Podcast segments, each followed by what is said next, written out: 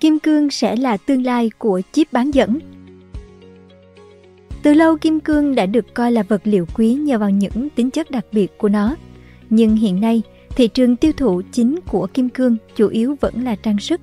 Trong những năm gần đây, các nhà nghiên cứu trong ngành bán dẫn đã cố gắng tận dụng các tính chất hiếm của kim cương để giải quyết những bài toán khó trong lĩnh vực sản xuất chip, giúp cải thiện hiệu năng của chip lên mức khó tin.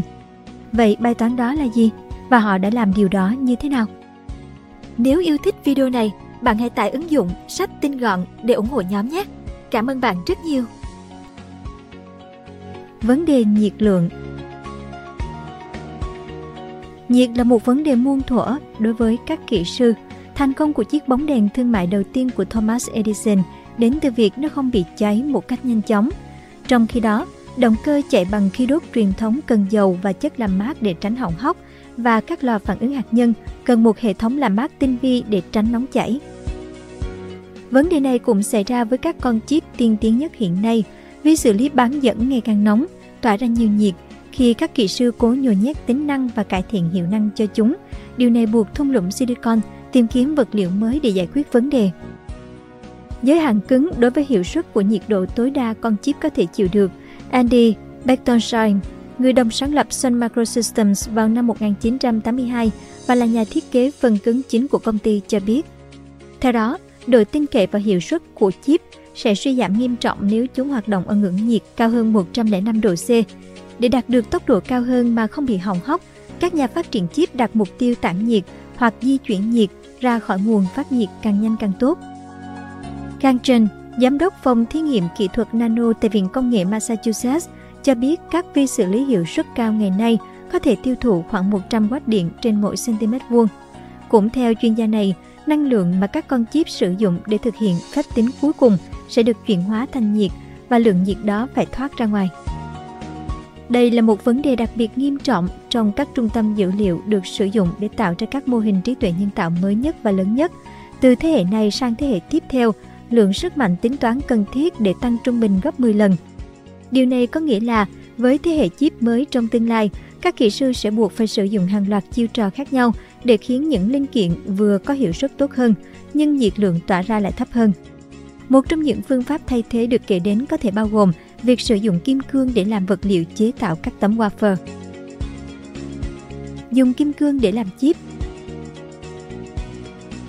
Kim cương là chất dẫn nhiệt tốt nhất mà nhân loại từng biết đến, nhưng con người vẫn chưa thể tạo ra vi xử lý bán dẫn từ kim cương.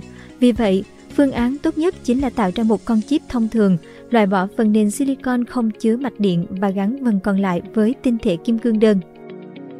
Tại Diamond Foundry, nơi có phòng thí nghiệm ở thung lũng Silicon và cơ sở sản xuất đầu tiên đặt ở Wenatchee, tiểu bang Washington của Mỹ, các kỹ sư đã tạo ra thứ mà công ty này tuyên bố là viên kim cương lớn nhất thế giới, ít nhất là về đường kính. Với chiều ngang 10cm, tấm wafer kim cương tổng hợp dày chưa đến 3mm được chế tạo trong lò phản ứng này có thể được kết hợp với các vi mạch silicon cho phép nhiệt lượng mà các con chip tạo ra biến mất nhanh chóng. Cho đến nay, Diamond Foundry đã sản xuất hàng trăm tấm wafer được tạo ra từ kim cương.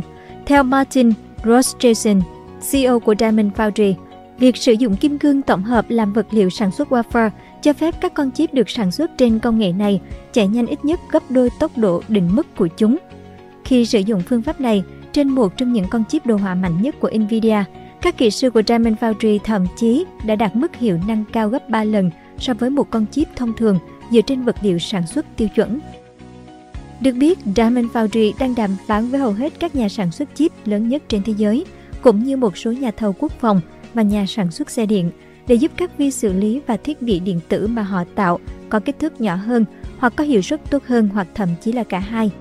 Yếu tố chính tạo nên tất cả những điều này là chi phí tổng hợp ra wafer làm từ kim cương này đã giảm xuống. Theo CEO Ross Johnson, những tấm wafer này có giá thành tương đương với những tấm làm từ carboxylic vốn thường được sử dụng trong điện tử công suất. Tuy nhiên, Diamond Foundry không phải là nhà sản xuất wafer dựa trên kim cương tiềm năng duy nhất trong tương lai.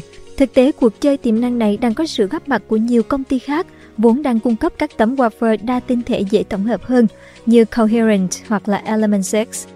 Element 6 thậm chí còn cung cấp những viên kim cương nhân tạo có kích thước lớn hơn của Diamond Foundry vốn có thể đặt giữa chip và miếng tản nhiệt truyền thống. Trong khi đó, Intel đang theo đuổi phương án lắp chip trên tấm nền thủy tinh. Biện pháp này mang đến nhiều lợi ích như giữ chắc kết cấu của chip nguyên khối, vốn ngày càng lớn và tăng số lượng chiplet trong một bộ xử lý.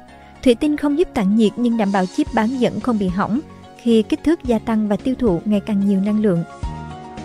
Các hệ thống AI có thể chạm ngưỡng tỏa 1.000W nhiệt trên mỗi bộ thiết bị. Rahul Manipali, chuyên gia phát triển công nghệ đóng gói chip của Intel cho hay, con số này tương đương lượng nhiệt của máy sấy tóc được tạo ra bởi khối chip bán dẫn có kích thước gần 26 cm vuông. Tấm đế thủy tinh cũng mang đến mật độ kết nối cao hơn, cho phép các bộ phận của chip giao tiếp nhanh hơn mà không tăng lượng điện tiêu thụ. Các kỹ sư Intel đã chứng minh được hiệu quả của công nghệ này trong điều kiện phòng thí nghiệm và dự kiến ra mắt chip dùng đế thủy tinh đầu tiên sau 2025. Loại bỏ hoàn toàn silicon Trong tương lai, giới khoa học dự báo con người cũng có thể loại bỏ và thay thế hoàn toàn silicon trong sản xuất chip. Một ứng cử viên thay thế silicon có thể là boron arsenide, được cho là vật liệu tốt thứ ba trên thế giới về khả năng truyền nhiệt. Nếu kim cương là chất cách điện thì boron arsenide là chất bán dẫn giống như silicon. Điều này cho phép tạo ra các con chip lý tưởng vừa xử lý nhanh vừa thoát nhiệt tốt. Chưa kể đến các tinh thể boron arsenide rất giỏi trong việc di chuyển xung quanh các giả hạt tích điện dương, được gọi là lỗ trống, vị trí trong vật liệu vắng bóng sự tồn tại của các hạt electron. Điều này sẽ tạo ra những loại logic tính toán khả thi mà ngày nay không được con người sử dụng rộng rãi. Một ngày nào đó, thiết kế của các con chip sẽ giống như một chiếc bánh sandwich với thủy tinh siêu tinh khiết ở trên cùng để tăng khả năng kết nối tốc độ cao, một lớp silicon ba chiều ở giữa để tăng tốc độ xử lý và một tấm wafer kim cương ở phía dưới để tăng khả năng thoát nhiệt. Kết cấu đặc biệt của kim cương. Cách các nguyên tử liên kết hóa học với nhau và sự sắp xếp cấu trúc của chúng quyết định tính chất vật lý của một vật liệu, bao gồm cả những tính chất có thể quan sát bằng mắt thường và những tính chất chỉ được hé lộ qua phân tích khoa học. Carbon dẫn đầu về khả năng tạo thành các cấu trúc ổn định, dù đứng một mình hay kết hợp với nguyên tố khác. Một số dạng carbon có cách tổ chức tinh vi với các mạng tinh thể lặp lại, số khác có trật tự hỗn loạn hơn, được gọi là vô định hình. Loại liên kết giúp gắn kết vật liệu gốc carbon sẽ quyết định độ cứng. Ví dụ than chì mềm có các liên kết hai chiều, còn kim cương cứng có các liên kết ba chiều. Kim cương là một tinh thể không màu gồm carbon nguyên chất, trong đó một nguyên tử carbon đều có liên kết với bốn nguyên tử carbon khác gần đó nhất. Cách liên kết này giúp kim cương có những tính chất vật lý vô cùng quý giá. Một trong số đó là độ cứng rất cao, độ khúc xạ tốt, cách nhiệt cao. Vì có một nguyên tử carbon liên kết với bốn nguyên tử carbon gần nhất, nên kim cương có rất nhiều tính chất riêng. Kim cương nổi bật là vật chất cứng nhất thế giới cho đến thời điểm hiện tại. Bởi vậy, các ứng dụng công nghệ của kim cương thường là cắt, khoan hoặc mài. Nhưng đã từ lâu, kim cương được coi là vật liệu quang điện tử hiệu rất cao do tính dẫn nhiệt tốt, tính di động đặc biệt, độ bền cao và băng thông cực rộng. Kim cương có thể hoạt động liên tục ở công suất cao hoặc tần số cao, đó là lý do nó có thể được coi là đỉnh Everest của vật liệu điện tử, sở hữu tất cả những đặc tính tuyệt vời.